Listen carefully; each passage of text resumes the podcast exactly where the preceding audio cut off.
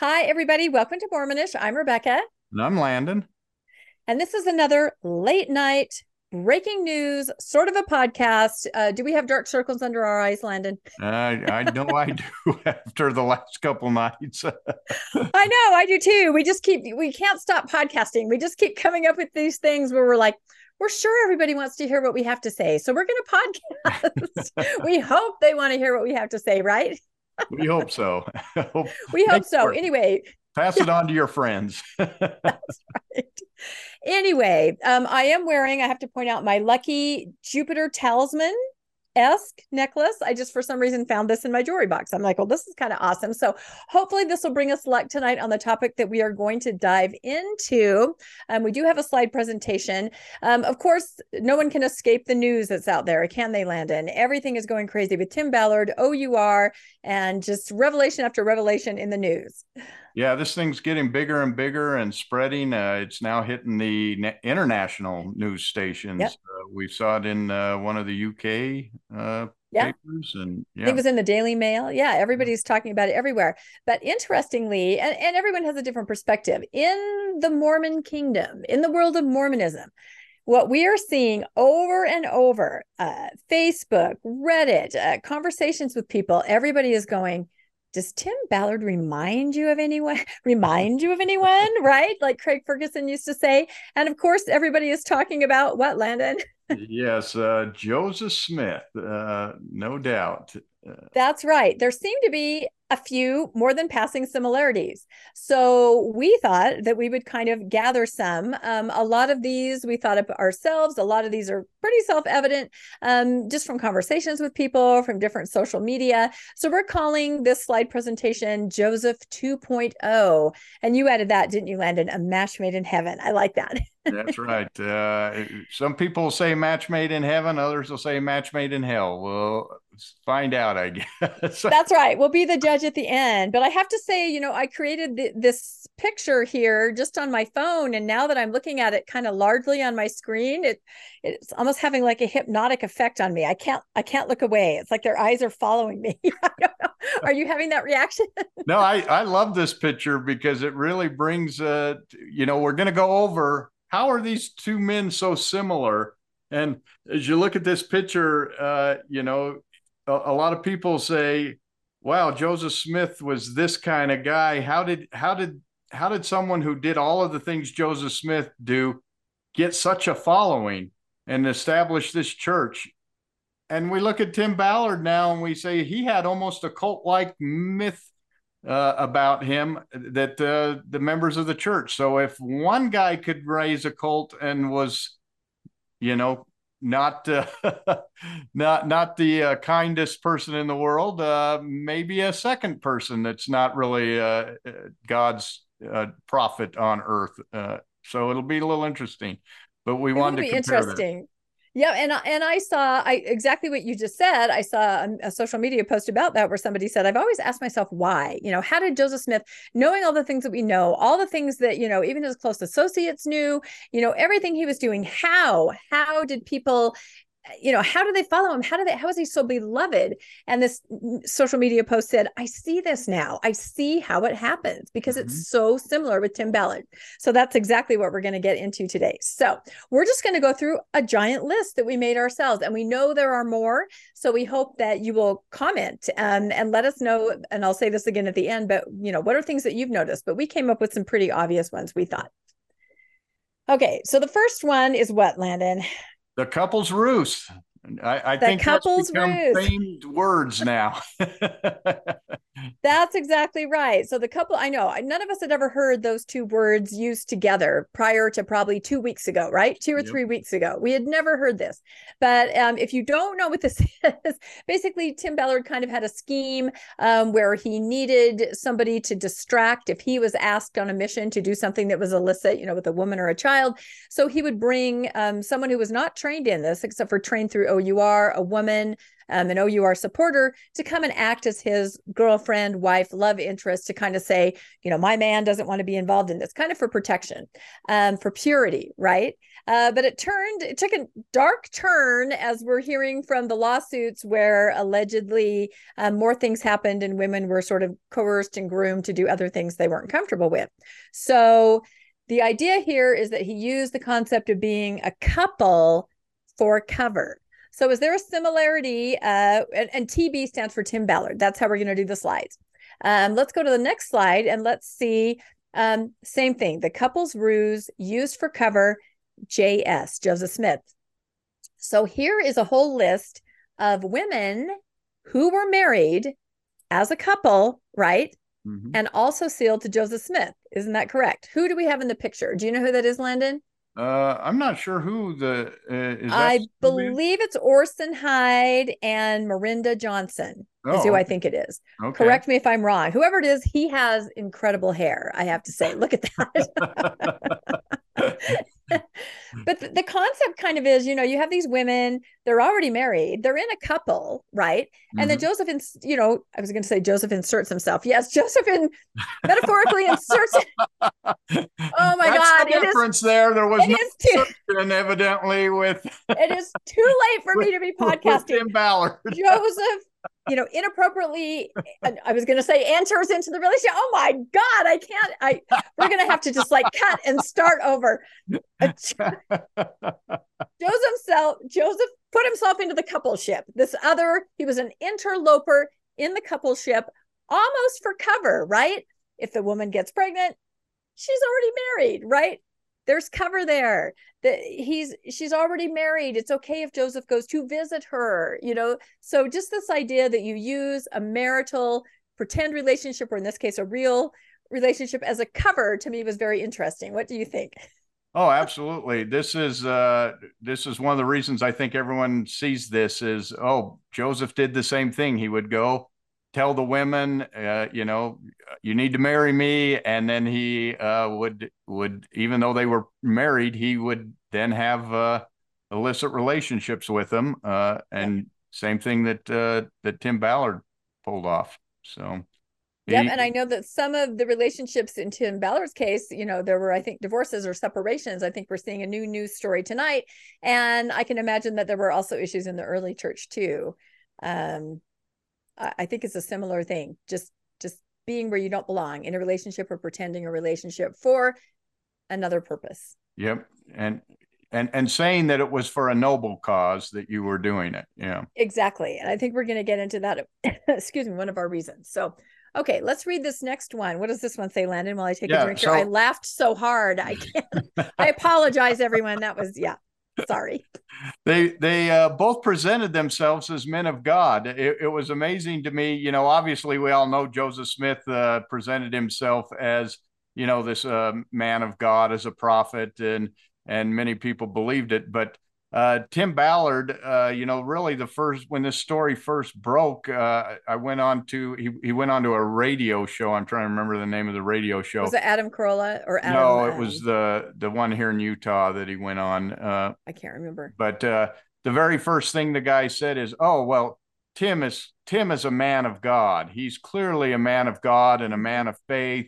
And he's and just went on about what a wonderful man he is and it, it always amazes me that as i would go as i would read different perspectives some people would say joseph smith was a con man and and that he had no personality and he didn't you know didn't do anything for the person. He didn't seem like he was much intelligent. And then you'd see another visitor who would say oh he was a very intelligent man very distinguished uh, very you know and it's like how are two people describing the same man in in different ways. Well, I think we'd see the same thing here with Ballard. You know, he won the radio station that uh, was clearly friendly towards uh, you know uh, Tim Ballard and and uh, it was conservative right wing. Uh, you know, he's a man of God, and other people would now look at him and say he was a you know a, a, a pervert. So right, and a con man. Exactly. Con- you have the you have the two the juxtaposition, man of God, con man. That it's exactly it's identical. It's exactly the same as Joseph Smith. Seen so. that all over. Yep. Okay. And this goes right along with this an endorsement from a higher power. And in this one, this slide is about Tim Ballard. So the whole time he alluded to people in especially the women he was trying to do the couples do the couples ruse with you know that he had the backing of the apostles that he had particularly elder ballard he definitely had the endorsement um, from the lord's anointed is that the impression you got yeah, not not just the Lord's anointed, but there in the top picture you have Glenn Beck. So you have the media, yeah. you have the church, you have Sean Reyes, uh, who's the uh, Attorney General in the state of Utah. So you've got the top law enforcement. So you've got uh, you had the governors speak uh, touring the OUR. Uh, you have actresses from Hollywood participating in this. You had everybody endorsing him as this is a great man that you can all believe in and follow. So he's clearly had the endorsement of many different outlets and many different uh, notable uh, people. And do not forget the highest power of all, Nephi himself. he literally was talking to Nephi. I mean, that was one of the revelations to me, at least, from the suit that came out two days ago. I thought that he was just speaking to Nephi through the psychic Janet Rusan. And in fact, in one thing I read, um, uh, Neal A. Maxwell was there and handed the microphone to Nephi. I guess you need a microphone somehow in the spirit world. And then Nephi spoke. But but now we find out that he, okay, on ketamine, um, was able to talk to Nephi himself. So if that's not an endorsement from a Book of Mormon prophet, I don't know what is. Yep. So he, definitely, if you believe in this kind of thing, um, and you have this man of God who has this higher power behind him, you're just going to believe everything that he says, and he can do no wrong. And I think we find the same thing here endorsement from a higher power from Joseph Smith. Why don't you read that, Landon, our little quote there? And you can see there's an angel there with a flaming sword. So I think you know where we're going with this. Yeah, there's actually three different quotes here where he mm-hmm. talks about the endorsement that he has. He says, I have been commanded of God to take another wife, and you are the woman. Uh, that was to Lucy Walker, uh, who was age 15 at the time. Uh, he also, uh, Lucy Walker recounting, said, Why should I be chosen from among the daughters of, uh, the, of thy daughters, Father? I am only a child in years and experience, no mother to counsel, no father near to tell me what to do in this trying hour. Oh, let this bitter cup pass. And thus I prayed in the agony of my soul. Um, and that was Lucy. Sounds like she was into him. Yeah, sounds like she was really into him. That is just so horrifying. Yeah, she didn't want to do it, but uh, he did then, not want to. Uh, Joseph Smith, in re- response to her hesitation, uh, I have no flattering words to offer. It is a command of God to you. I will give you until tomorrow to decide this matter. so, uh, if that's not manipulation, uh, you know, hey, God has told you to do it. You, you know, it's it's okay. It's either do it or you know, you got till tomorrow, make a decision. And and of course, the poor girl has no father or, uh, or any when he was she was actually under the care of Joseph. Uh, uh yeah, and we're going to talk about that later too. Yeah, yeah and of course, she believes he's a man of God, and when a man of God, you know, with the endorsement from a higher power, tells you God is literally telling you, you must do this, you know, and that's why she's kind of pleading there. Oh, you know, take this cup from me. I don't want to do it. But she has to. She has to because literally God is telling her to do it through Joseph Smith. Yeah. So. When when you believe, when you believe that Joseph Smith is a prophet commanding you from God, then you really have no choice. And no it choice. appears that uh, a lot of the people, when Tim Ballard said, you know, Elder Ballard has given the permission and the brethren support me, it's like, well, I get, you know, that that's the danger of that mindset of setting somebody up that talks to authorities that uh, think for you. So. Exactly. I I've always heard the quotes that say, "Beware of anybody says they're talking for God," and eventually those people who say they're talking for God will say, I need all your wives, right? or I need all the women. it seems to always end that way, you know. So I know even just showing that picture, it's it's such a tragedy. But again, everybody in the couple's ruse, allegedly that was the same kind of thing. They felt that they really didn't have any any choice because they had been led up to that point with total faith, trust, and you just have to do this. You may not want to do it, but this is what it takes. And and, and I think that's where the real grooming took place. To to me, Tim Ballard did not groom these women the church groomed these women. Oh, I see what you mean. He took advantage of that grooming. I see uh, what you mean. And and used it against them because the yeah. the church has groomed them that you obey uh, the the priesthood authority and right. uh, whatever an apostle or a prophet says is okay because they said it. Right. No, and I think I think you're right. The church groomed them, and then he finished the mission right there with his own utilizing that. So I see what you mean. Interesting. All right, let's go to the next one. Um, the concept uh, that the stakes couldn't be higher, right? Yeah. And this is Tim Ballard. You can go ahead and read that one, Landon. I think I can read the next one. Yeah. So Tim Ballard said to, to those in the outside world, it might seem obvious that engaging in sexual contact for the sake of helping trafficked children is wildly inappropriate. But the women who spoke with Blaze News indicated that Ballard gradually implemented an extensive and very manipulative plan to convince them to participate in things they otherwise would never have considered doing. One of the main tactics Ballard used, they claim, was to lean on their desire to help victims. Is there anything you wouldn't do to save a child? He would allegedly ask. Yeah. And again, the stakes couldn't be higher on that. who, who is going to say, no, you know, I, I, am not going to do that for a child. You will do anything for a child. Anybody would. Yeah. And so he either you do this or this child is going to remain yeah. in slavery, but you know, you need to do this for me, you know, to me as part of the ruse to, to, to save these children. Yep, it's impossible to say no when you put someone in that position that it's literally eh, someone's life depends on you doing this you're you're going to throw all caution aside and you're going to do it if you've been manipulated up to that situation. And the same thing with joseph smith. The stakes couldn't be higher. And in this case we're talking about uh, this picture represents literally it was your salvation wasn't it landon? That's kind of how i look at it. You and sometimes your family's salvation depended on doing what joseph wanted yeah, we know he uh, he went to Helen Mar Kimball and told her mm-hmm. basically, uh, you know, you do this and it will mean the salvation of your entire family if you if you marry me. And when you believe that that is the case, that you're now doing something noble uh, to bring about the salvation of your family. And uh, obviously, as a as a 15 year old girl who says, "Oh, my entire family's salvation is rests on me doing this," that 15 year old mind's going to go there and say yes I, I, I need to do this. I have to do it. That's right. It's my salvation. And that's what this picture represents is a younger girl at the doors of heaven. You know the only way she can get in is what the prophet has said. And and he would say these kinds of things you know alluding to this kind of thing you know in sermons and different teachings. And then in private he would explain what this really meant um, to these girls and women. And so of course they're going to go along because they've been manipulated up to that point. Okay, our next slide um, imbalance of power. And with Tim Ballard, I feel that that's, I mean, he was, he was just so, he was untouchable. Don't you think, Landon, in his organization? Like he was completely untouchable. Not not just in his organization, just about everywhere. Uh, we mm-hmm. know that when uh, when uh, some of the podcasters like John Dehlin uh, brought it on their show.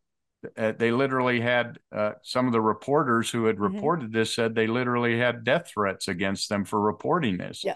So uh, he was untouchable. He had, as they said, the cover top cover from the attorney general. Uh, he had the prophets and the apostles uh, in his corner. They had the church. He was untouchable. And uh, not only was he untouchable, but he also had what they believed was experience, filled experience that was yes. going to save them and keep them safe. So they would often say to them, Do whatever Tim says. He's the expert here. He'll keep you safe. And so the women, you know, when you're in a position where you might feel uncomfortable and he says, Do this now, you think, Oh my God, my life is on on the line here and you hurry and do it to not only mine but Tim's and everyone in this operation. I need to I need to pull my weight and save everybody. And so there was definitely this imbalance of power. He knew that when he said to do it, that they would do it.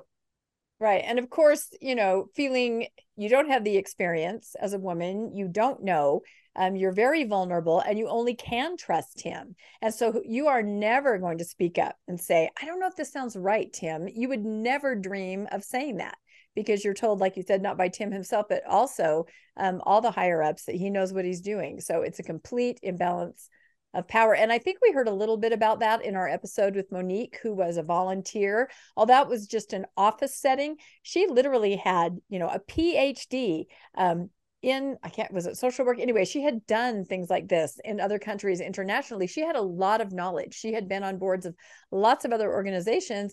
And yet, you know, when she worked for OUR or was a volunteer for OUR, she was just kind of in the back office, right? A, an imbalance sort of there. We're not utilizing intelligence of some of the other people. So just kind of putting them in their place is kind well, of well, and that's the difference it. between having someone who's trained to do this and someone who's not, because mm-hmm.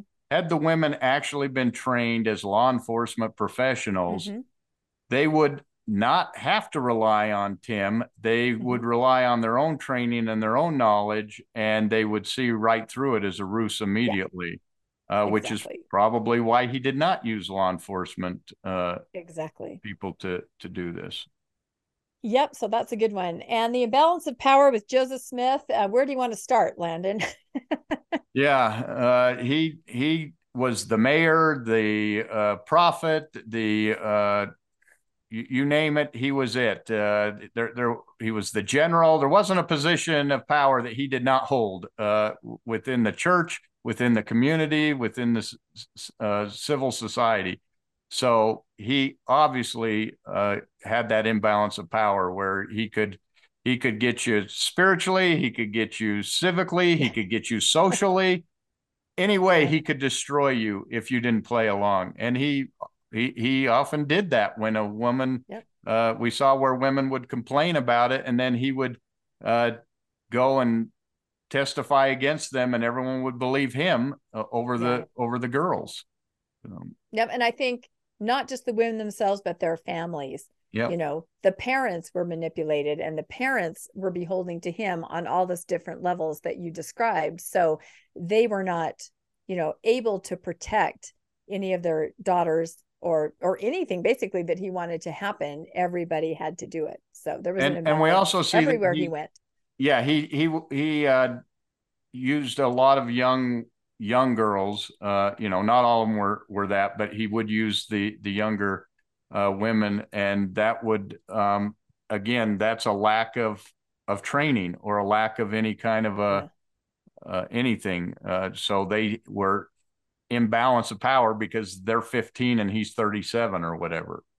That's a really good point. Yeah, when you are when you're legitimate you know how to utilize people around you that have skills and talents and knowledge. You're not afraid of them um, because maybe you have imposter syndrome, right? And yeah. you're afraid that if you do utilize these people, like say Monique, who had a PhD in the field, you know, they're going to see right through you. So instead, you are around people that you can manipulate unfortunately. That's a really good point. Were you raising your hand earlier landon? No yeah just put my hand up and evidently saw it and put my hand raise the hand for me. I was going to say i'm often criticized in the comments is you always talk over landon and i tried to explain that the way my earbuds work there's like a pause. So when landon pauses I I think he's done. Like I don't hear him starting to talk again. So I thought maybe you were starting to raise your hand on the podcast, which would be really sad if that's what we come to. So. No, I, I didn't know that Zoom yes, could see your hand raised and raise it for you, but it evidently does.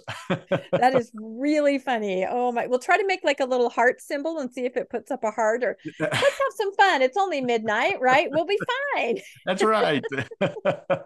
we get sillier and sillier which brings us to our gets. next slide.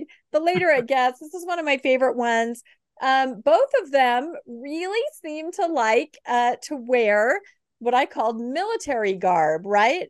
So for Joseph Smith, um, I don't know if all of you are aware, but he loved to dress like a general, didn't he, Landon? The full, outfit. Well, he was a general. Uh, okay. in the right. Nauvoo He- Legion. He'd never gone to battle Okay. or done anything, but again, he was elected as general, two star general uh, of the Nauvoo Legion. So, Oh, yeah, so he would prance around town in his uh, general's uniform. As I understand it, he had a, a large diamond ring that he would wear, and he also had a hat. I think that you know a general's feathered hat. So anyway, he liked to he liked to walk around like that. And then of course you have Tim Ballard, who you know you see in a lot of military garb, a lot of you know operations kind of look. So they both kind of had this. You know, we want to look the part. Is that kind of how you see it? oh, yeah, they're absolutely alpha male, dominant. Yeah. I got to be in Yeah. charge. I'm the man. Everybody look at me. I've got the power.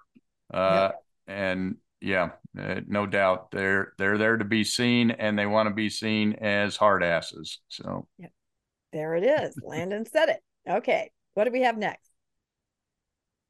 Oh, okay. This is interesting. This kind of goes along, I guess, with maybe dressing the part. Um, a run for the presidency. So we just learned this, didn't we? Yeah. Um, we we had heard before that Tim Ballard had wanted to uh, eventually become an apostle, right? With all of his work, with everything he was doing, with bringing so many converts to the church, that he would eventually be an apostle. And if you're an apostle, eventually you probably end up as the- prophet if you're young, like he would be when he became an apostle. But what we didn't know is that he also um, had had some word from on high, some different blessings and vision that he actually was going to be the president of the United States. So would you, these are two quotes or two statements that come from the lawsuit um, Yeah, that these- was just filed by these the five plaintiffs.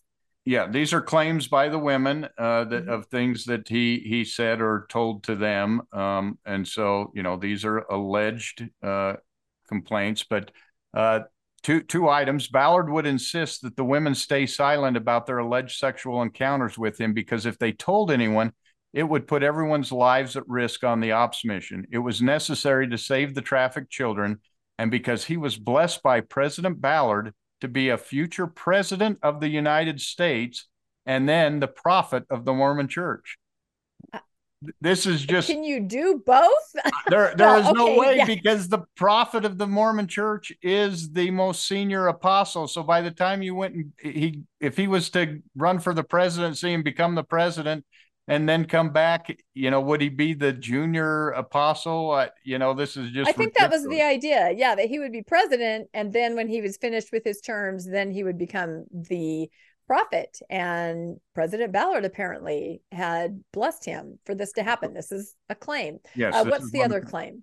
The other day is additionally, Ballard would get ketamine treatments and have a scribe come in with him while he would talk to the dead prophet Nephi and issue forth prophecies about Ballard's greatness and future as a United States Senator, President of the United States, and ultimately the Mormon prophet to usher in the second coming of Jesus Christ. That is pretty incredible. And, and pretty ironic, though, that you're there and you're getting a revelation. And of course, it's all about you. It's not anything bad about you. you know? It's all these incredible things about you, right? That are going to happen. Like, I can't even believe that resume. It's it's incredible. And as as we know, he was about to make the announcement that he was going to run for the United States Senate. So he was he was about down to make path. it.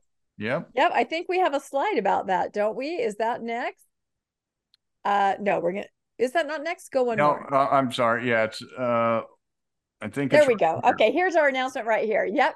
Um, so I made this, and I don't know if a lot of you were aware, but um, Tim Ballard did reveal to someone that Jesus had appeared to him and told him that on October 10th, um, 2023, he was supposed to announce his Senate run. So when October 10th rolled around, all of us were waiting to see what would happen. Um, so I made this meme where Jesus is standing on the stage for those of you who are our listeners, and Jesus is saying he'll be here any minute. We talked about this, and there's an empty podium, you know, because Jesus is apparently backing him, and he has not shown up yet to make the announcement. So I don't think any of us really thought he would. Did you, Landon? After everything that came out, No, there's no way without hurting his Yeah. family even even worse. Yeah. yeah exactly. So, and was there one more after that slide? Um Oh, Yes, there was one more right there. And, and we just had to just see for a second what this would look like um, in a parallel universe where he's up there at conference. I don't know. Can you picture it? uh, it would be a, a lot more high speed probably than uh, Well, that's true. It'd actually probably be pretty interesting. yeah. After after Oh, watching him uh, in front of that that monument saying, "I never had yeah, that's right. It didn't happen. Ballard." No, and I, I just noticed that the uh, picture that I chose of conference was from a couple years ago where they had that nice salad bar so that everybody could reach back and snack during Yeah. the meeting. That's forgot about that. That looks nice. It makes me kind of hungry. Well, yeah. All right, now pr- he'd probably have some of his power drink uh, and stuff that Yeah. he sells. the protein powder. That's right. protein Okay. so this so uh what what could possibly be similar uh to Tim Ballard believing that he's going to be the prophet and the president of the United States? Well, we've heard this story before, haven't we, Lance? We certainly have. Yes. Joseph Smith and his run for president. Of course, it's General Joseph Smith. Uh, he he seems to be promoting the general as a you know as, as a qualification, even though he's never uh, you know conducted a military operation of any kind, uh, unless you want to you know argue that some of his forays into uh, to save uh, what what was that march called that he led uh, that ended up in a disaster? The one Uh, to Missouri? Or- yes, yes. Yeah. Zion's camp. Yes, he led Zion's Zion's, camp, camp. yeah. yeah. Well, and like he a- led a group. He led a group to find buried treasure in a widow's house in Salem. So, I mean, you know, that- Yeah. So it says for our listeners, uh, it's a flyer and it says for President General Joseph Smith of Nauvoo, Illinois, and for Vice President Sidney Rigdon of Pennsylvania. And then we have a picture of what just what would it like if what would it look like if Joseph were in the Oval Office? And there he is sitting there clutching a Book of Mormon. yeah, I, I I think we have some anachronisms in that picture. A fifty think so? star flag I don't know. uh, probably didn't A telephone. didn't. oh, exist I was just having fun. I was just having fun. I finally figured out how to use PicArt and I'm just going crazy. I must be bored. I don't know. Between that and AI, yeah. Okay. Oh, here's one. All right. So, alcohol use. Now, with Tim Ballard, we just recently found out from the suit that, that this was kind of a prevalent thing. Uh, we have a picture here of tequila. Apparently, that was one of his favorite things. And we also have a picture of a strip club because apparently that's where a lot of this would happen. Do you want to read that, Landon? This is again one of the claims from the suit by the five plaintiffs. Yep. However, Ballard was doing the exact opposite. He was consuming excessive amounts of alcohol, tequila, of his own volition, which he drank at strip clubs, massage parlors, and on trips to the point of passing out. For example, he missed a $250,000 speaking engagement a few weeks ago because he was drunk and missed his flight. 200 a quarter of a million dollars to come speak. Who is paying that? Uh, A lot of people are paying it. You've seen the whiteboard. You know how it works. You have Yeah. seen the whiteboard. That was probably we did an episode. yeah, Scripture Central or something had a fundraiser or something. Maybe. Oh, oh, you had to go there, Landon. Oh my goodness. We're sorry. We didn't need to say that. Anyway. no, and, and it's very interesting because it makes me wonder because obviously Tim Ballard living in the 21st century, the word of wisdom is a big deal. It, it- violating that can keep you out of the temple. So I didn't hear anything about whether or not Elder Ballard has also allowed him to, you know, kind of have wiggle room on some of the other things. I know that Elder Ballard said the couples allegedly said the couples ruse was okay as long as there was no kissing on the lips and penetration, if I can say that. But I wonder if the word of wisdom was also um off the table. Evidently, For you get a sake of the free pass when you're saving the children. If you know, if was yeah, exactly. you're saving children, you get a free pass for everything. It appears. Uh, Exactly. So yeah, so that was kind of a revelation that he's also out there drinking, and there were some other mentions of it too, um, alcohol use, um, that didn't really seem to be a part of the mission. It seemed to me like it seemed like he was in these environments and just kind of went and did some of these things. You know, I guess maybe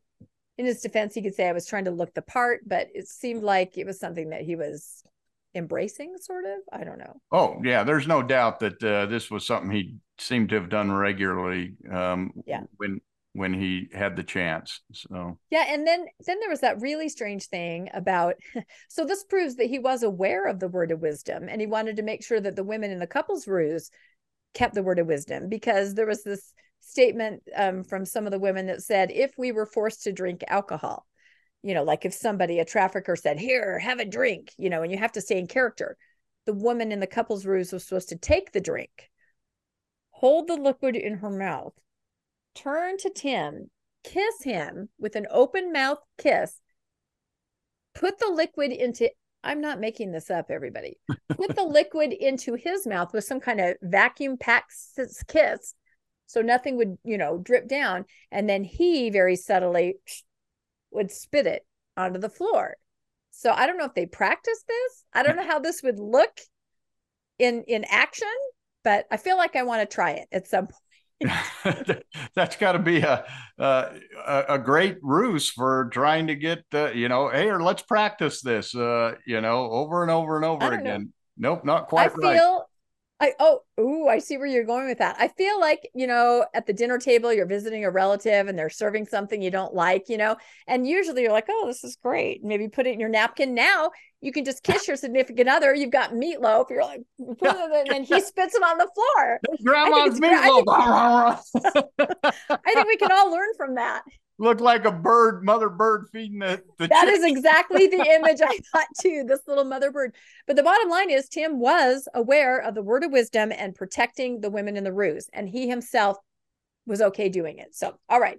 Um, is there any parallel in Joseph Smith's uh, life with no, alcohol? he gave the word of oh. wisdom, didn't he? Isn't he the one that gave the word of wisdom to us? He did give the word of wisdom, but again, back in those days, it really was treated just as a word of wisdom this is something you might want to consider. Nobody really considered it for a very long time. And most of our viewers and listeners are aware of, you know, the long history of alcohol uh, making and drinking. And, you know, even the sacrament used to be wine. We learned from Lin- Lindsay Hansen Park, and they used to have a single goblet that everybody would drink out of, like other churches, but people were draining it. So Brigham Young came up with the little cups and then people were taking too many. So then he came up with you know let's pass it around to each other one at a time. So that ladies and gentlemen is why we have sacrament cups because the early saints they just couldn't put it down. Anyway tell us about joseph smith and alcohol yeah. So I don't think Joseph, we have time to read every single one here, but you can just give them an yeah, idea of all these different. Yeah. Yeah. There's substantial evidence that Joseph uh, uh, drank uh, uh and drank uh, quite uh, a lot. he drank a glass, June 1st, 1844, drank a glass of beer at uh, Mousser's. I don't know who that yeah. is. I, and you know what? It'll take us all night to go through everything, but you can just see the journal entries of the times when he yeah. drank and I think the most interesting thing that that we were looking at before is at the end. At the end, uh, why yeah. don't you talk about the liquor license and how he actually, you know, uh, uh started an establishment that served liquor and kind yeah, of had so a you, monopoly. Because of the word of wisdom, you weren't allowed to drink in Nauvoo, um, and so Joseph Smith even obtained a liquor license to distribute alcohol from his home. Take a look at History of the Church, Volume Six, page one eleven, Section One. Be it ordained by the City Council of Nauvoo that the mayor, Joseph Smith, of the city is hereby authorized to sell or give spirits of any quantity as he in his wisdom shall judge to be for the health and comfort or convenience of such travelers or other persons as shall visit his house from time to time. So evidently that's why it's called the word of wisdom, because in his wisdom, he can serve them as much alcohol as, as he and would. No like. one else can serve no it. One I mean, that's what you're trying to say. He had a complete monopoly on any alcohol in the entire town. That is so brilliant. Man, that's eh, that would be almost like Utah saying that only the state can sell all the liquor in the state. well, now wouldn't that be interesting? yeah so yeah, he owned he ran a bar in his hotel. He would drink with others. Uh, there's uh, records of him drinking. In fact, uh, uh he uh, had a brewery put up by Theodore Turley, one of the uh, Turley's actually the one who wrote descended, I believe, of the one who wrote the "Vengeance Is Mine" and, so. was a church be. spokesman. Yeah, that. so yeah, he was obviously drinking with a lot of different people and and was quite well known in fact, uh, I believe uh, somewhere we read that uh, he was uh, had a drink uh, the day he was killed when he was yeah, in the jail. Wine. Yeah. Yeah, the day he went to Carthage. And I would say, you know, with a day like that, he deserved to have a glass of wine in the morning, I think. but right. but yeah, and it was a different day. I mean, it was. And and we know that the Saints brought coffee and tea across, so it was different. But you know, definitely alcohol use uh plays into both. Yeah, but the fact that nobody else in Nauvoo was allowed to drink, yeah, except for him, and whenever he said it was okay, that goes right along the line with what we just saw with Tim, where right. he's not supposed to drink, but it's okay to drink because of my mission is important right. enough. I, I can drink and I can make those those That's go. a very good observation. I wonder if Joseph ever used the little mother bird uh, technique, as I'm going to call it now. Do you think he ever tried? Uh, I'm I'm thinking he probably set that bar up and had all the girls over and had all kinds of bar games and drinking games. yeah, if anyone has tried this or wants to go try it now, turn the podcast off. Go try it with your significant other. Comment back. Let us know how it goes. I just picture like this drooling and the traffickers going, "What? Who are these people?" I mean I don't know. We should not even make light. We we shouldn't. So I apologize. Okay. Uh the patriarchy. And you know, that's just something that's prevalent in both eras. Um, with Tim Ballard, I feel that uh the upper, you know, management of OUR, it's definitely very male centric we've heard from um, our friend that was a volunteer, Monique, our episode a couple weeks ago, you know, that they were out in the CrossFit gym doing CrossFit, all that, you know, it was definitely this male driven kind of an environment. Is that how you saw it, Landon? Yeah, it was male driven. Now there were there were women in in uh, you know leadership positions, uh, but it almost seemed like it, it, that some of those women, I don't know if they were recruiters or what, but uh, uh, uh, is named in, as a defendant in the uh-huh. lawsuit. Uh-huh. The uh, psychic Janet Rusin, almost as if she was, uh, you know, part of the the operation. I don't know; these are alleged, and and uh, we yeah. just know that she's named as a defendant in the lawsuit uh, as part of it as being yeah complicit. that's true and i think sensing this uh, patriarchy i think it's hard for any women that might feel uncomfortable or that there might be something wrong to go and talk about it mm. you know and, and, and, think about it when they did take the claims, uh, these plaintiffs said they first went to OUR. They wanted it all handled internally, and they didn't really necessarily get the result that they were hoping for.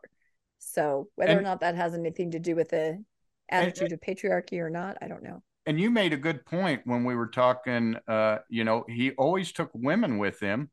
Mm-hmm. Um, mm-hmm why wouldn't he have taken a man uh, with him and said, "Oh, That's you true. know, we're, uh, you know, we're gay, we're a same-sex couple, we're, we're a same-sex, couple, couple who likes boys yeah. or whatever," and yeah.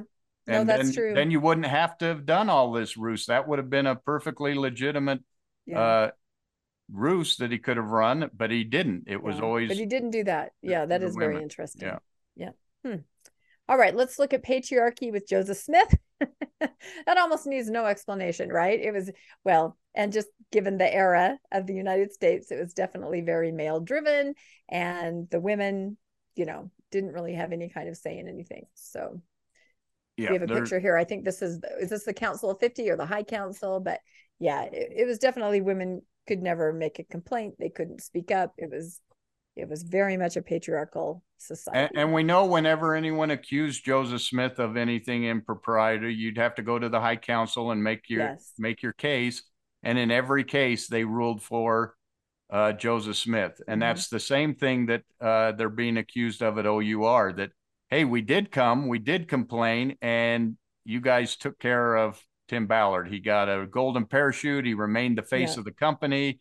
He st- got to you know the sound of freedom and was you know made to mythical proportions. And you guys knew what was going on is the claim. So. Yeah. Yep. So i think patriarchy has a big part in it. So this is one that everybody has made the comparison to and it is scriptures used to manipulate women now, with Tim Ballard, um, we've heard from many different news sources. I'll read this one here. It says he would cite for them, meaning the women in the couple's ruse, a passage from the Book of Mormon in which a man kills another man at the promptings of the Holy Spirit. According to multiple women, the purpose of this reference was to demonstrate that sometimes the Holy Spirit asks people to perform unconventional tasks pre, um, presumably such as engaging in extramarital sexual contact during the couple's ruse. And this was from the Blaze. So again, we always talk about the scripture, don't we? And this is kind of stated in general, but of course, if you're LDS, you recognize this as as Nephi killing Laban. He didn't want to do it. He questioned why he had to do it, and he was told that again an entire nation you know, would suffer if he didn't do this one act. So with that kind of pressure and manipulation, he did kill Laban. And that shows the danger of uh, you know utilizing scriptures like this because you can ask yourself if if he told them you know that this was required for extramarital sexual contact, what if he said you need to kill this man uh, because it that's what is is required from the mission? Would these women have killed people? Uh, because of it, because that's the sa- yeah. example he used. Uh, mm-hmm. So the, these the, the word of God can be very easily uh, tweaked uh, to yeah. tell you to do just about anything. Uh, and again, the danger of believing that something in a book uh, is how you have to live your life and that you must follow it. Uh, very dangerous. It is. And I always say a lot of Mormons, I think, are sleeper cells. You know, this is kind of in there, this idea, it's ingrained. And, you know, so far, no one has really, well, I wouldn't say no one has asked us to do anything. I think, you know, some of the statements, like say November 15th, you have to turn on your maternal mm-hmm. instincts, paternal instincts. If you have a child that that affects, you know, you you are asked to do things that you normally would not do. Yeah, and you Prop have to 8 in California, so, you yeah, exactly. turn on your friends yeah. or people in your yeah. community that you might uh, be friends with. Yep. You need to uh, fight yep. against their decisions. Yep. So. so it's not, you know, it's not killing somebody, but it's definitely something that you would not do and you internally feel it. And then you're told to just kind of pray until you get right with it. And that's a problem. All right, let's look at Joseph Smith. Uh, I think we also know that this happened with Joseph Smith. Um, one of the classic examples is a letter that he wrote to Nancy Rigdon. And I actually put into AI um, letter written by Joseph Smith to young girl. And and it generated this, like her look of concern. Isn't that funny?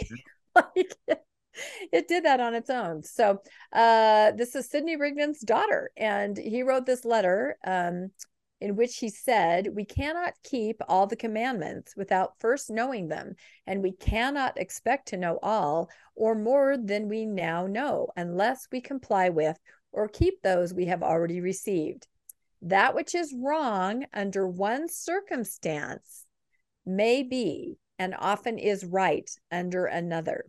So, this is the very same thing as the story of Nephi and Laban. Murder is usually wrong, but in that case, it had to happen. And in this case, he's trying to compel her to be sealed to him and it's funny that he kind of admits it's wrong. That which is wrong yeah. under one circumstance may be and often is right under another.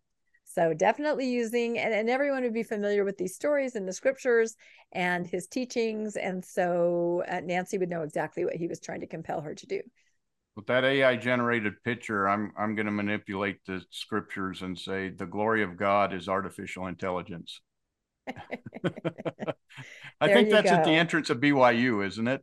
I, is artificial intelligence. I think it is too. Yeah. no, I love this picture. So, so yeah, and I think this is just one example. There are many examples of you know twisting the scriptures to try to get people to do things. So both of them had that in common. They both used that. I think extensively, honestly. Yep. Yep. Ooh, okay. Fear tactics. Here we go. And and I will say there's a lot of overlap, I think, between some of these, but we tried to just kind of pull out some of the more more specifics, even though there are overlaps. So fear tactics. Can you read that, Landon? Yeah. When asked about practicing couples ruses, Ballard told Blaze News that during OUR trainings, people pair up and pretend to be in a couple situation. You don't want the first you don't want the first time that they're together to be in a cartel setting. So you have to practice to make sure this person knows what they're doing. He also insisted that such practices were always conducted in groups and that he would not have been alone with a female operative during such practice sessions. Other women mentioned engaging in sexual acts and being in various states of undress while, with Ballard while on a mission, sometimes even while at their private accommodations when no one else was around. According to the women, Ballard would argue that they had to maintain the appearance of a romantic relationship at all times during a mission because suspicious traffickers might be surveilling them at any moment. Yeah, and I think this is from Blaze. I should have put the attribution there, but yeah, exactly. The idea that you've got to get this down, our chemistry, because the cartel, right? You don't want the first time you try this to be in front of the really, really bad guys who literally your life might be at stake. And also, you're always being watched, they're always there. So there's this nebulous, you know, player in all of this, the cartel, right? And they're out there and they're everywhere. And so you have to do exactly what Tim says all the time.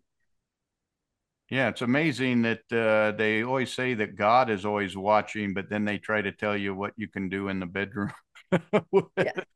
when well, as we watching again, another fear tactic. Oh, God's watching what you're doing, but here He evidently wants you to do all that stuff. so yeah, that is a little confusing. Yeah, exactly, because it's right. You are told that He can see everything. That's what being omnipotent and omnipresent is being, right? Yeah, but this definitely worked. I think on women who were not experienced, you know, in a foreign country, being told you got to you got to follow what I'm saying because you don't know, and who are you to say you you really don't know and so you do have to, for fear of your life, for some reason it sounded believable. And of course, this is all alleged. We'll say that again, but it was believable enough to them that they felt they had to do it. So, did Joseph Smith ever use any fear tactics? Oh my, what's that? An angel with a flaming sword? Yeah, so these are some great quotes that I snagged over from things you missed in Sunday school. Um, there was definitely that sense of fear if you wouldn't go along with what Joseph Smith wanted. Um, Joseph told associates that an angel appeared to him three times uh, between 1834 and 1842 and commanded him to proceed with plural marriage. When he hesitated to move forward during the third and final appearance, the angel came with a drawn sword threatening Joseph with destruction unless he went forward and obeyed the commandment fully. Terrifying. And I command mine handmaiden, he's now going to use this on his wife, Emma mm-hmm. Smith, to abide and cleave unto my servant Joseph and to none else. But if she will not abide this commandment, she shall be destroyed, saith the Lord. For I am the Lord thy God, and will destroy her if she abide not in my law. So, this, I believe, is when Emma was saying, Well, gosh, you know, if you can be sealed to all these people, right? What about me? Tit for tat, right? But no, she's going to be destroyed. So I think this was a overarching concept for everything he did. You know, I I'm sorry. An angel threatened me. He's probably threatening you. You know, we've got to do this. Yep, he he definitely knew how to manipulate people, and uh, yep. I think we find that that's the same same tactic, same playbook used by uh, Tim Ballard. Right. And again, everybody in Joseph Smith's time were groomed by the sermons and the teachings and everything to, to believe all this kind of thing and to be very easy to manipulate in this way. Yeah, it, it, it's almost like Tim Ballard learned from Joseph Smith, like he was a follower or something of Joseph. Could it be? or it could just be that, you know, I, I'm I'm guessing we could probably do a slideshow like this about other cult leaders. You know, I think the tactics are just inherent to human beings I think certain types of personalities know how to manipulate others, and some take it to the extreme, like perhaps these two. But I think these traits, um, I think we can find these in others.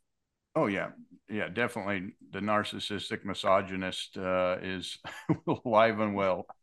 is alive and well. Okay, uh, the next one we came up with is the insistence on total secrecy. Why don't you read this? How did Tim Ballard do this? Yeah. Uh, many women also claim that Ballard frequently demanded that they erase the digital uh, traces, that should be, of yeah, his be conversations with them, including and perhaps especially explicit conversations. He had me delete everything, one woman explained to Blaze News. He would call at night to say, Hey, you scrubbed your phone, right? Yeah, and that just makes sense, right? I mean, he's got to he's got to erase the trail because there's a lot of crazy conversations going on as we're kind of getting wind of and he just has to make sure that nobody's talking. Yeah absolutely. There he he, he knew what he was doing uh, and he knew what he was manipulating he knew that he had to remove the evidence. Yep. And then did joseph smith also insist on secrecy? Why don't you read this landon? The only thing to be th- this is uh uh, a letter uh, from uh, to New uh, to Newel K. Uh, and Elizabeth Ann Smith and Sarah Ann Whitney uh, from Joseph Smith, and he said the only right, thing. Well, let's just say first, these are parents and their daughter. This is a letter to parents, parents. about their daughter. So when we talk about just young girls being manipulated, it wasn't just young girls. It was the parents. It was the family. This letter was written from Joseph to the entire family. Exactly. And he said, the only thing to be careful of is to find out when Emma comes. Then you cannot be safe. But when she is not here, there is the most perfect safety. When I see you, I will tell you all my plans. I cannot write them on paper. Burn this letter as soon as you read it. Keep all locked up in your breasts.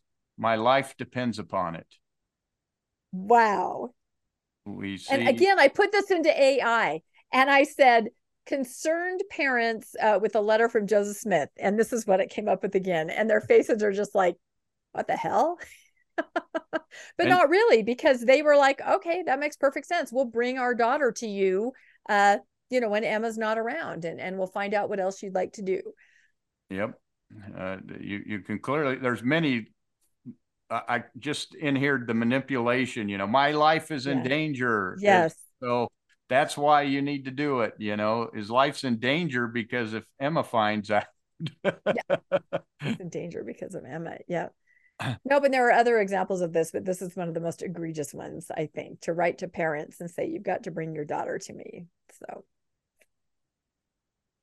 all right. Um, another one that we came up with uh, was isolation from your support system, right? Yeah. And so, how did Tim Ballard do this? Do you want to read that? Yeah. Despite the importance that obvious physical chemistry supposedly carried in a couple's ruse, Ballard, whom some described as a bully, would also insist that the women stay silent about their alleged sexual encounters with him. In addition to keeping the information from their husbands or boyfriends, Ballard reportedly instructed them not to tell their direct supervisors or other leaders at OUR, some of whom are Ballard's relatives. Nobody would ever understand why we did those things, he would allegedly say, one woman said. So, there again, so take don't tell your husband, don't tell your supervisor, don't tell uh, anyone that works with us. Uh, they cannot know this because it, it would, you know, put us in, they, they won't understand. They can't understand what's been, what we are, have been asked to do. Uh, so he'd isolate them so they couldn't, couldn't talk. That's right. Couldn't talk to anyone. And I can only imagine, especially in a marriage, you know, first of all, I can't quite understand how these wives, even I'm assuming they have kids that they left behind for weeks at a time. It's a, it's a still very confusing exactly how it happened, but just that wedge that then is driven between a husband and wife, where you know she comes home and says like, can't talk about it. Nope. You know, we save children. That's all I could say. But inside, she's got that cognitive dissonance going kind of like what did i do what what did happen you know i can only imagine that that was extremely isolating that nobody could know what you had experienced so, did Joseph Smith ever do something similar? Yes, he did. Um, he would send husbands on missions, leaving the wife alone. And then he would go and make advances to the wife. And in one case, with Orson Hyde's wife, I think that's Miranda right there, um, he would marry them while they were on their mission, which is just incredible. Um, young women were often invited into Joseph's home. Um, if they didn't have parents or their parents couldn't take care of them, they would be there as, you know, house help. Here we have a great example. We have Eliza and Emily Partridge, who were sisters. And what did he do with those sisters, Landon? He he first he married them individually, and then after he was able to convince Emma, uh, he Emma didn't know he'd married them. He then married them again, uh, yeah. this time together. so a double marriage. That's exactly right. So again, they were alone. They were not with their parents, um, and they were in his house, and so isolated from support system. Um, the last one says secrecy among friends. Nobody could really tell anybody was what was happening, um, or explain to each other, or just just run it past another person, right? Am I off in thinking that he wants to marry? You know, they couldn't ask that. they couldn't do it. They were completely alone and separated. And that's when somebody is completely vulnerable. And I think we see this in both situations. Yeah, in often cases, he was promising the parents that he would take care of the of mm-hmm. these girls, and then he'd yep. end up marrying them. Uh, yep. In their absence. So. Yep, that's exactly right. What do we have next? This kind of goes along with that. Uh, the women suffered in silence. So, in terms of Tim Ballard, um, and this is from Blaze again. Then, after women had engaged in sexual activity with him, Ballard used their encounters to his advantage, holding these encounters over their head to pressure them even more forcefully into silence. The women claimed, uh, the women claimed, uh, Ballard says, We will have so much shit on each other. We will be deterred into silence on all things forever. He allegedly wrote in a text, according to a screenshot seen by Blaze News, mutual um, assured destruction. So it's basically, you want to tell somebody about me? Well, I can tell somebody about you, right? And that's a very scary position to be in. That is terrifying. So I'm sure the women felt like we can't say anything because he, you know, we were there. How do we explain what we did? You know, mm-hmm. because in hindsight, I think they probably do start looking at it with cognitive dissonance and think, oh my gosh, what did I do? Was it okay? How can I explain it? So they definitely couldn't talk to anybody else, like we mentioned before. Uh, women, women suffered in silence. Joseph Smith, how did he pull this off, uh, this tactic, Landon? Well, this is a picture of uh, Joseph Smith uh, starting the Relief Society. And uh, as we know of the four women uh, who initially were in the Relief Society presidency, he was secretly married to three of them, and none of them. Yes. And none of them knew. And probably half the women, or more than half, in the Relief Society, right? Yeah. No one knew they he he was married to all these different women and yet they didn't uh, seem to know uh, about it and they couldn't talk to each other about it because it was uh, as we all know kept secret uh, exactly. And he would preach these you know these lessons to the women anti-polygamy is what they were talking about all the time in relief society. And i can just imagine sitting there going okay but uh-oh you know is it just me? I mean, yeah because they all just to they all knew Emma was his wife. So if right. they were married to him, they certainly knew he was practicing polygamy. Yep. Yep, that's exactly right. And you know that Emma was suspicious looking at everybody, you know, with the evil eye. Can you imagine just the jealousy that must have existed, you know, that undercurrent of jealousy it just must have been palpable, I would think. And yet silence. Nobody could reach out for any support or help anywhere. Yep, absolutely. And uh all right, now we'll kind of that was kind of going over, you know, how the situation was, some of the attributes. Now we'll kind of get to what happened. Um, eventually, it all blew up publicly, and that pretty much happened in both both uh, both scenarios, didn't it, Landon? Yep, absolutely. Um, uh, you can see that uh, here's uh, Tim Ballard at that in front of that monument that he made yeah. such as impassioned uh, I didn't do this. I never did this. I didn't yeah. do that. And then uh, on the left there is picture of uh, the riot to Nauvoo as they burned down the Nauvoo expositor uh, to uh, uh, silence everyone.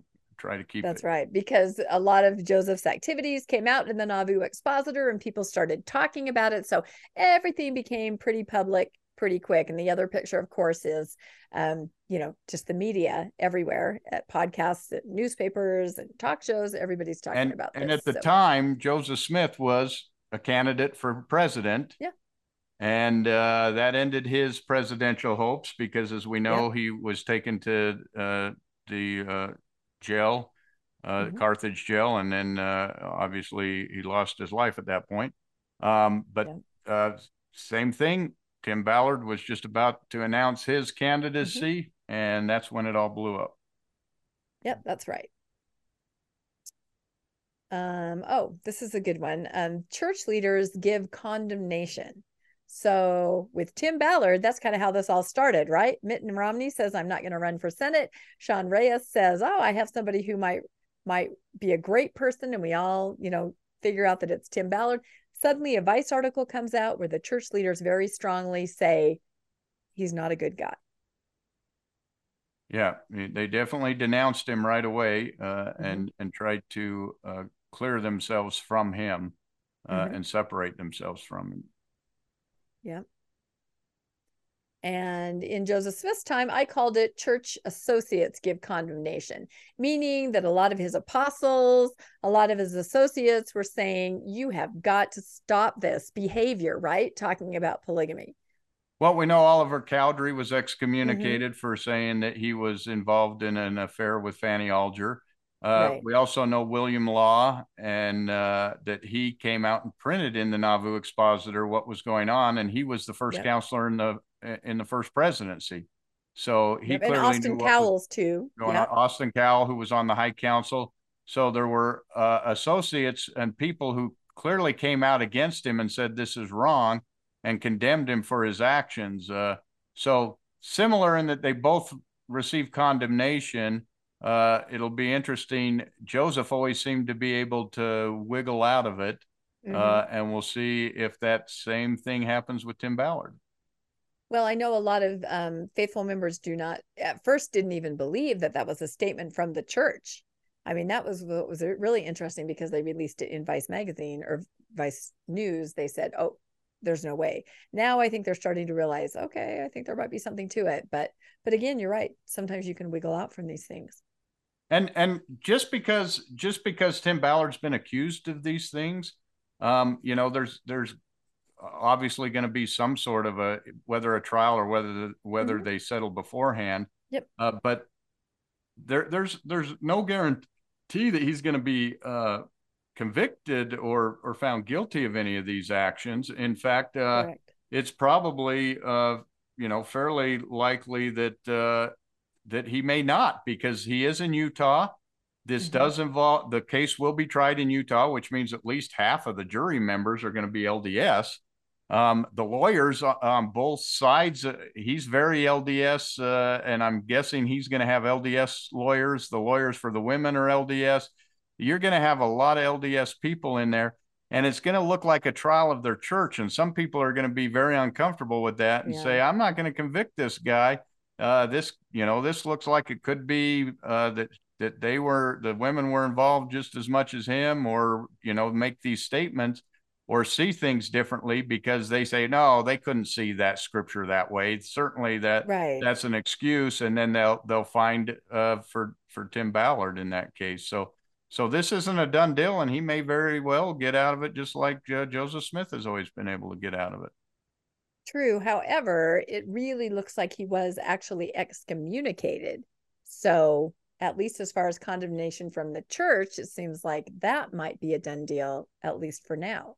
So, there's still a lot of questions. Yeah, it looks like he was. Um, in fact, the lawsuit claims that he was, and we've heard mm-hmm. other claims, but the church has never claimed that he's been excommunicated. Uh-uh. Um, and mm-hmm. so, uh, you know, John D. Lee was excommunicated uh, during the Mount after you know the Mount Meadow massacre uh, situation, they excommunicated John Lee, and then what? Fifteen years after his death, they reinstated all of his blessings. Right. So it could be very much that this is an apostles' ruse as opposed to a couple's ruse, where they say you take the oh. fall, and right. we'll make sure all your blessings are reinstated uh, in the future.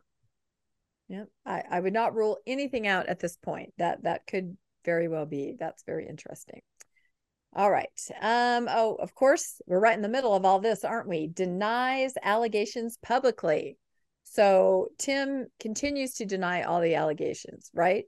Very strongly. I mean, yep. he's given, he's gone on talk shows, radio shows, he's said it in print. What did I read? I think in the Deseret News, he said, you know, again, my detractors, my enemies, and I I look forward to my day in court to be able to you know put all this right so this he's Satan definitely that's yeah. Satan trying to stop yeah. the work of protecting yep. children. That's yep. this is Satan making these accusations. It's yeah, you see the same. Uh, yep, he's definitely definitely uh, going on the offensive here for sure. Um, did Joseph Smith deny allegations publicly. Did he, Landon? he did. He said, I am innocent of all these charges. What a thing it is for a man to be accused of committing adultery and having seven wives when I can only find one. I am the same man and as innocent as I was 14 years ago, and I can prove them all perjurers. Uh, so Joseph Smith made this statement while preaching from the stand to the Latter day Saints in Nauvoo uh, in 1844. At the time, he had secretly taken over 25 plural wives. Um, that almost leaves me speechless. you know, see the playbook.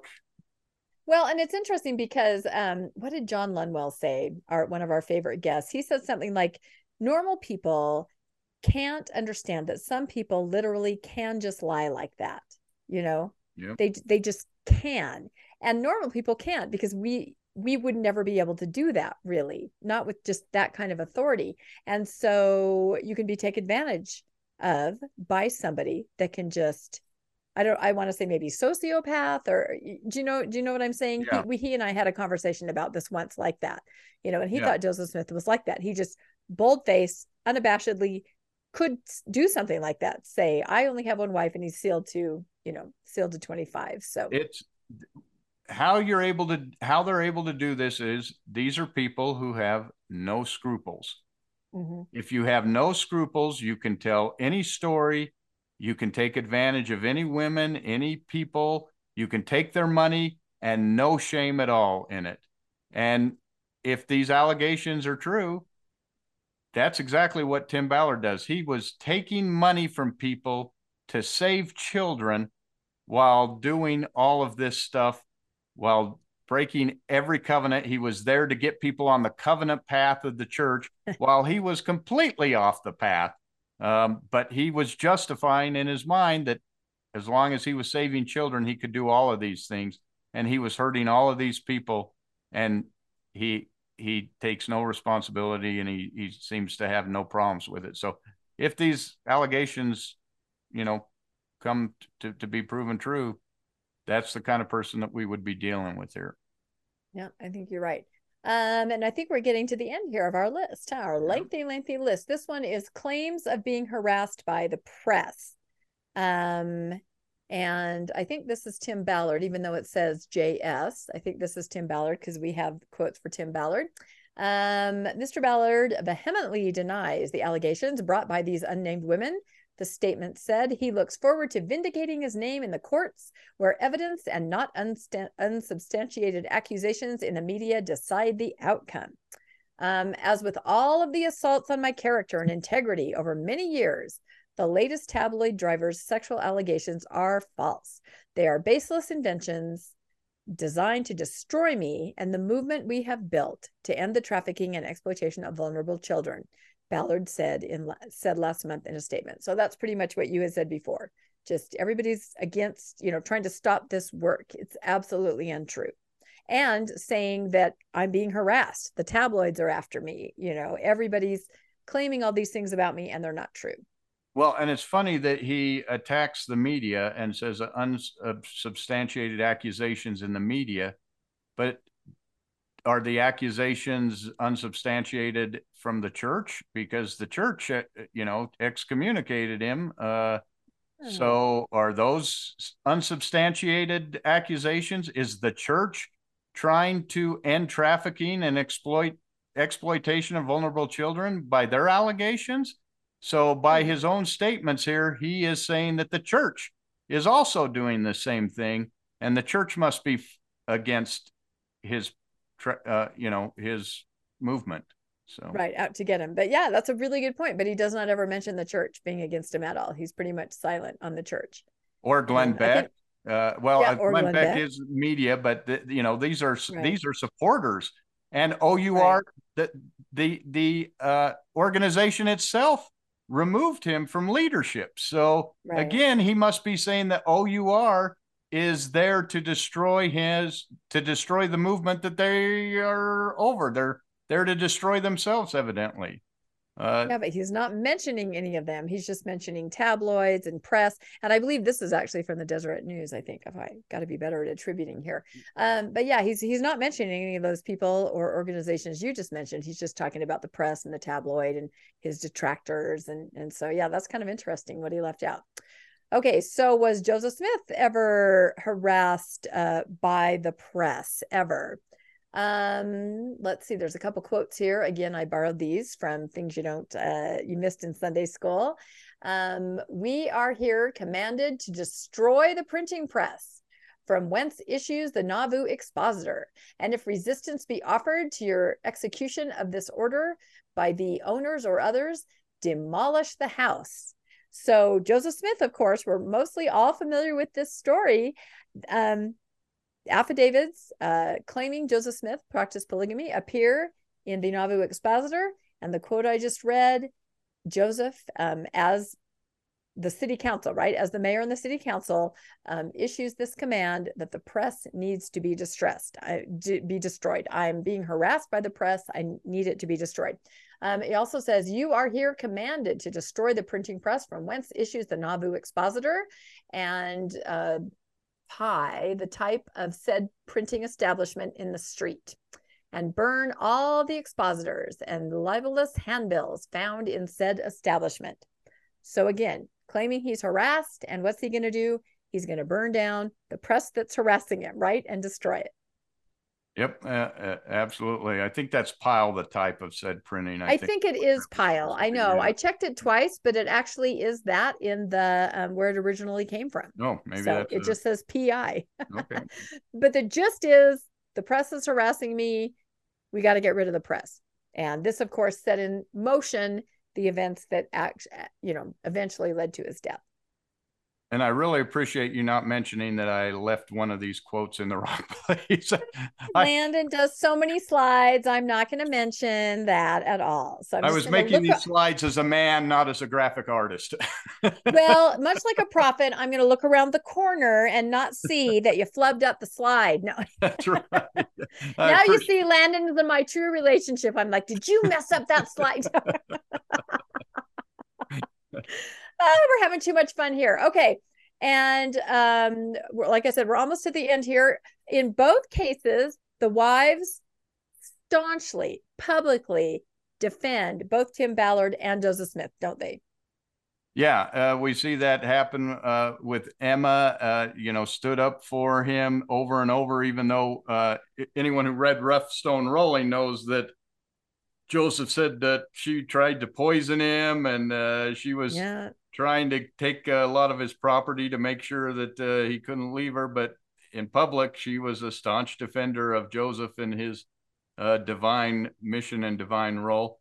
And uh, amazingly, uh, we see the same thing with uh, Tim and his wife as she went on the radio show and talked. Uh, we saw her say, he's a great man. He's a man of God. He's a man of faith. He had to do this. The part of the ruse was uh, you know, to protect me, and mm-hmm. and she really defended him. So we we yep. see this in both cases. Yep, staunchly defending. That is something that's in common with both Tim Ballard and Joseph Smith. Um, so I was also interested to see that uh, Faithful LDS were also comparing Tim Ballard to Joseph Smith. Um, I came across this in several places, um, but sort of with a little bit of a different spin. Um, this is from the Deseret News. Can you, boy, those are some graphics. I made those on AI. I, I typed in Satan, which you I probably should have done because those are really terrifying.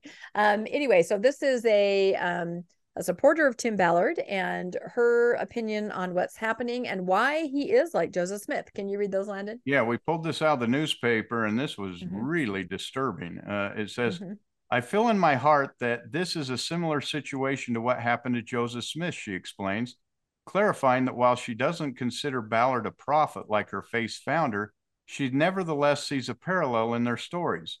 Both took a stance against evil and in doing so provoked the devil. Whether it's Ballard's own character and Satan working on him, she says, alluding to the possibility that the allegation of mis- sexual misconduct are true, or whether it's external forces and defamation, it doesn't matter. I, am going to read that again. This is her quote. Landon is very disturbed. whether it's Ballard's own character and Satan working on him, she says, alluding to the possibility that the allegation of sexual misconduct are true, or whether it's external forces and defamation, it doesn't matter. So she's saying it doesn't matter whether it's it's uh, Satan working on on Ballard or whether it's the media out there uh, going right. after him. And this, it, it, doesn't matter, she says. How does that not matter? well, it absolutely matters. no, it doesn't matter because either way, like the church lady used to say, and this will really date me for decades, could it be Satan? That's exactly it, it's it, Satan either way. either way, Satan is try is going after this work, and that's why it happened. Exactly. It's Satan. It's Satan. It's yeah. Satan. It it doesn't matter uh, who no. the man is or whether it's it's people making or the personal accountability. Yep. No, I thought that was really interesting. And if we go to the next slide, um, some faithful LDS also believe, um, and boy, this has been the weirdest thing to come out of this, um, that there could be some corruption from the top, like within the church itself. Because when that Vice article first came out, you know, a lot of people did not believe it came from the church, and people started putting out videos and saying things about, you know, there's a shadow organization inside the church. The church has been overrun. You know, there's something rotten in the state of the church because they could not believe that the entire church would have anything to do with this. But there must be this little group or shadow organization. And this quote was in the Deseret News too, which I also found uh, this is just the strangest thing to me. Can you read this, Landon? Yeah, and and this uh, this person uh, actually was concerned when they uh, that you know the possibly church leaders are involved in this, and it concerned her, and she she used the term, "I just put it on my shelf." Yeah. Uh, I I don't know that she knew what uh, that that yeah. term means uh, in in uh, terms of what uh, post Mormons know, but uh, she said one heavy item or that they described one heavy item she's recently been able to take off that shelf has to do with the wild allegation that top latter-day saint leaders are involved in satanic ritual abuse an unsupported rumor that she says had been going around her circles. So circles within the church are saying that top lds leaders are involved in satanic rituals the idea had been gnawing at Stratton for some time when she found herself at a social event with the Face Young Men General President Steven Lund. Uh, we all find ourselves at, you know, things with the with the general authorities. I she must be a pretty uh, she must be connected connected sure. person. Yeah, she said I had the opportunity to ask Elder Lund. She says, and he just bore his testimony to me and confirmed to me that there's nothing of the sort happening. I felt the Spirit witness to me. He was telling the truth, and that put a rest for me. Uh, that put it to rest for me. So I'm just trying to picture how. First of all, I have to say I think this actually might be from the Tribune. I keep saying it's from the Deseret News, but I feel like this is from yeah, the Tribune. I think we did. I read so Tribune. many articles. Yeah. yeah, so I apologize. I believe this is from the Tribune, uh, but these are direct quotes. So I'm just trying to picture how that how you would I bear my testimony that there is not an upper level satanic cult involved. I mean, how does that testimony even go? How do, what does it even Me being in the upper level, I testify to you that it didn't happen. And and I'm sure that this very same lady probably uh, was very convinced that Tim Ballard was, uh, you know, say, saving children and and was a man of God. And when she met him and was told that, that she believed that as well. Uh, I, I mean, I'm not saying there was a satanic ritual abuse by the the brethren. Uh, I'm I'm just saying that I've never heard that. taking that advice though from from someone who's within that organization and saying, "No, he told me it's like buying a used car and saying, "Oh, well, right. the guy's it's manager, fine. the salesman's manager told me that uh, that yeah. they don't sell cars that uh, are lemons. You know, you're like, oh, perfect. But we did see that video from the mother and daughter, I think it oh, was, oh, yeah. you know, talking about corruption and rot in the church. So definitely, there's some people coming forward saying there's a problem. I had not heard this upper level satanic, whatever this conspiracy is, but anyway, there's just a lot of crazy ideas and, and thoughts going on and people are trying to sort it out nobody knows what to think everybody has cognitive dissonance over this i think everybody does all right, let's look at our next slide. Um, okay, so I'll say that um, even the faithful LDS, and this is how it, it applies to Joseph Smith, uh, believe that there's past past corruption from the top, right, Landon? Yeah, we've seen that in several of the arguments that Joseph Smith was not a polygamist. Uh, exactly. And that's all hidden corruption from the top. Mm-hmm. That Joseph Smith mm-hmm. was uh, killed uh, by uh, compatriots inside the Carthage jail. Yeah, Willard Richards and John yeah. Taylor. And John Taylor. Yeah. And, and that, that Brigham Young wrote all the journal entries and coerced everybody to write their journal. And yeah, I mean, that's reality. People always look at conspiracies and and they say, yeah, that corruption was there. And and in both these cases, uh, the goal of of these ideas is that the person, either Joseph Smith or Tim Ballard, must be kept apart from it, pristine, untouched, right? It can't be them it has to be something, you know, lower level, somewhere in the organization. That person has to be held, you know, apart and pristine. So it's kind of interesting. Yeah, because their whole house of cards falls apart mm-hmm. if that person is right. what they appear, what, you know, the, yeah, the accusations so say that they aren't. Somebody out to get them, you know, the institution out to get them, someone's trying to frame them you know you have to make sure that they're untouchable and that that means everyone else is thrown under the bus. So it's an interesting way things play out i think. Okay i oh dear. Okay we yeah i didn't realize that would be so big on the screen when i made that yeah put that picture I thought on the you slide. had anyway hanging in your room no i still have andy gibb hanging andy in my gibb. room i'm a purist now you're dating the poster no. i had when i was 12 i still have it in my room. That's right. No, that and William Shatner. Those are my two love interests. I reveal I revealed too much. Uh-huh. Um, no, tattoos. Tattoos is uh, we don't know if this is a commonality at all. That's why we have a question mark after it. But of course, we know that Tim Ballard had some henna tattoos so that he could fit in with the rough trafficking looking kind of a person. Um, we all learned a new Spanish word, um, which I won't go into, but that's tattooed right there. What I now learned is called a groin tattoo. Didn't know that either. I've learned so much. Um, but we wondered, are there any tattoos? So don't go to the next slide yet.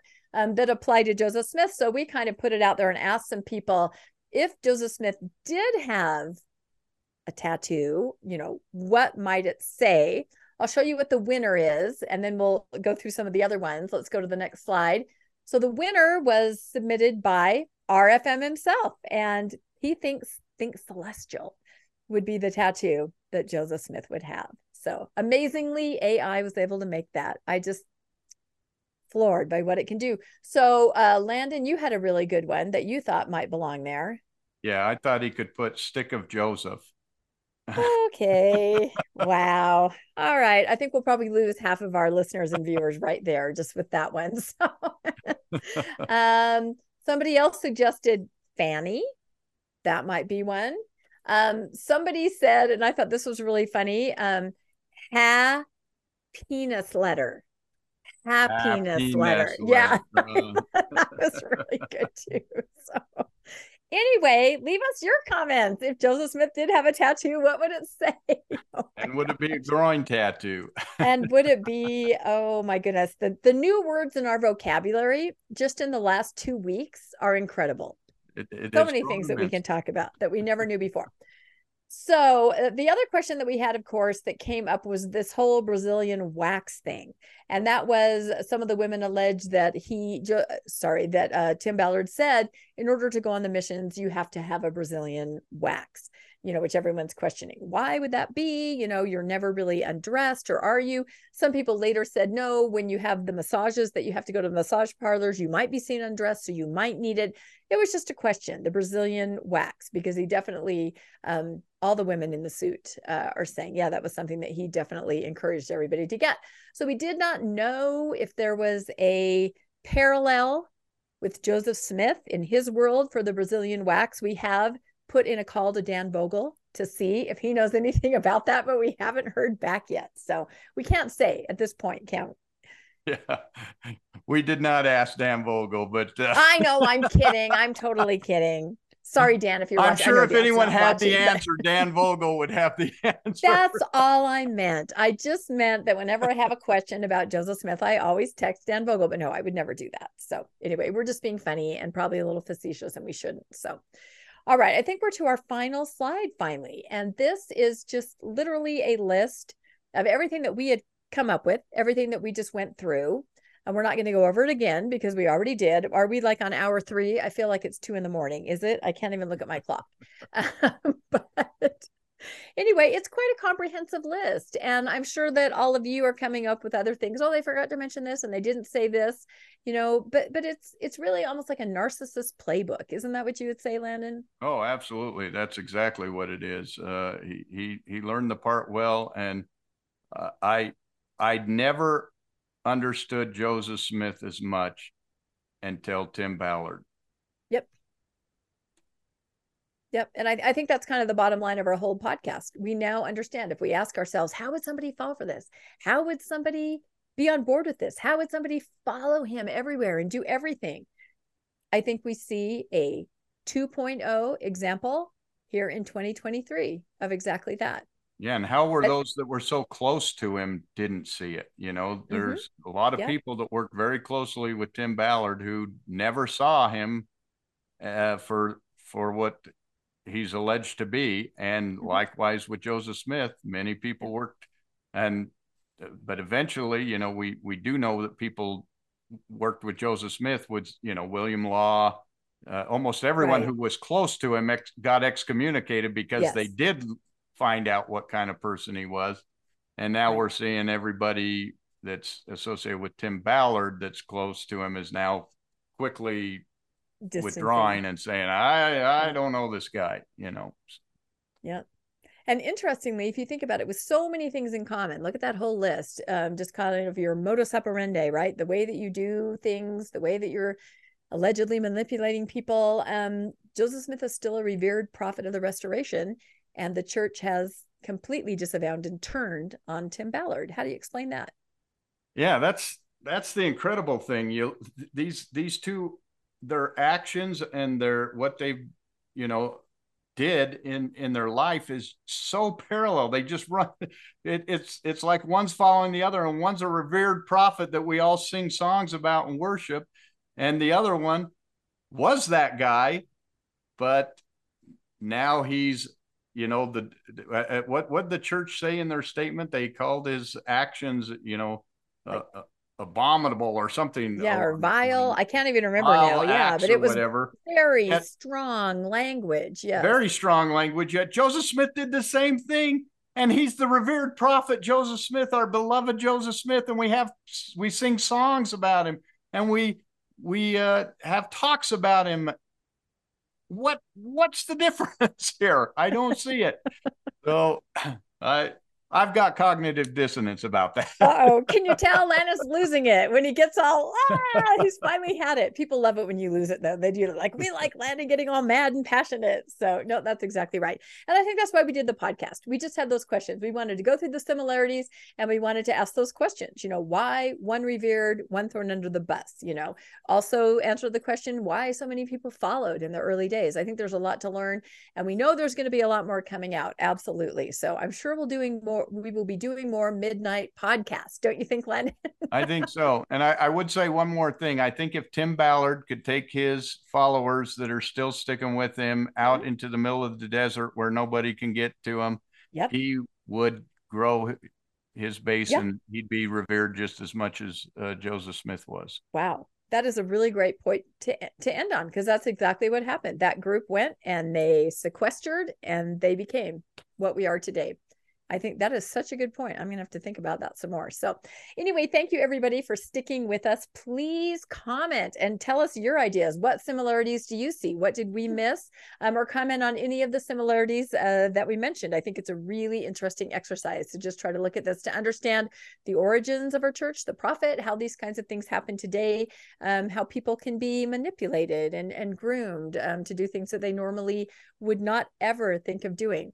So uh, please like and subscribe. And if you'd like to be made aware of when new episodes come out, you can hit that notification bell. And if you would like to donate to support Mormonish financially, you can uh, follow the links that are in our show notes to PayPal or to Venmo. And we absolutely love and appreciate all of our um, viewers and listeners that do donate. We thank you so much for everything because we really have a lot of fun doing this, don't we, Landon? It's really, I mean, it's hard, but it's really interesting and we learn a lot we couldn't buy all the Mountain Dew we need to do these things uh, without that support. How did you know that's what's in my cup? No, it's actually Diet Coke. Yeah, I'm a Diet Coke person. So, all right, signing off again. Thank you so much, everybody, from Mormonish. Thanks for joining us for another episode of Mormonish. We really appreciate our listeners and would love to hear from you if you have a story you'd like to share. You can email us at mormonishpodcast at gmail.com. You can also find us on Facebook, Instagram, and on our website, mormonishpodcast.org. And don't forget to look for us on YouTube and like and subscribe. Keep joyful, everybody.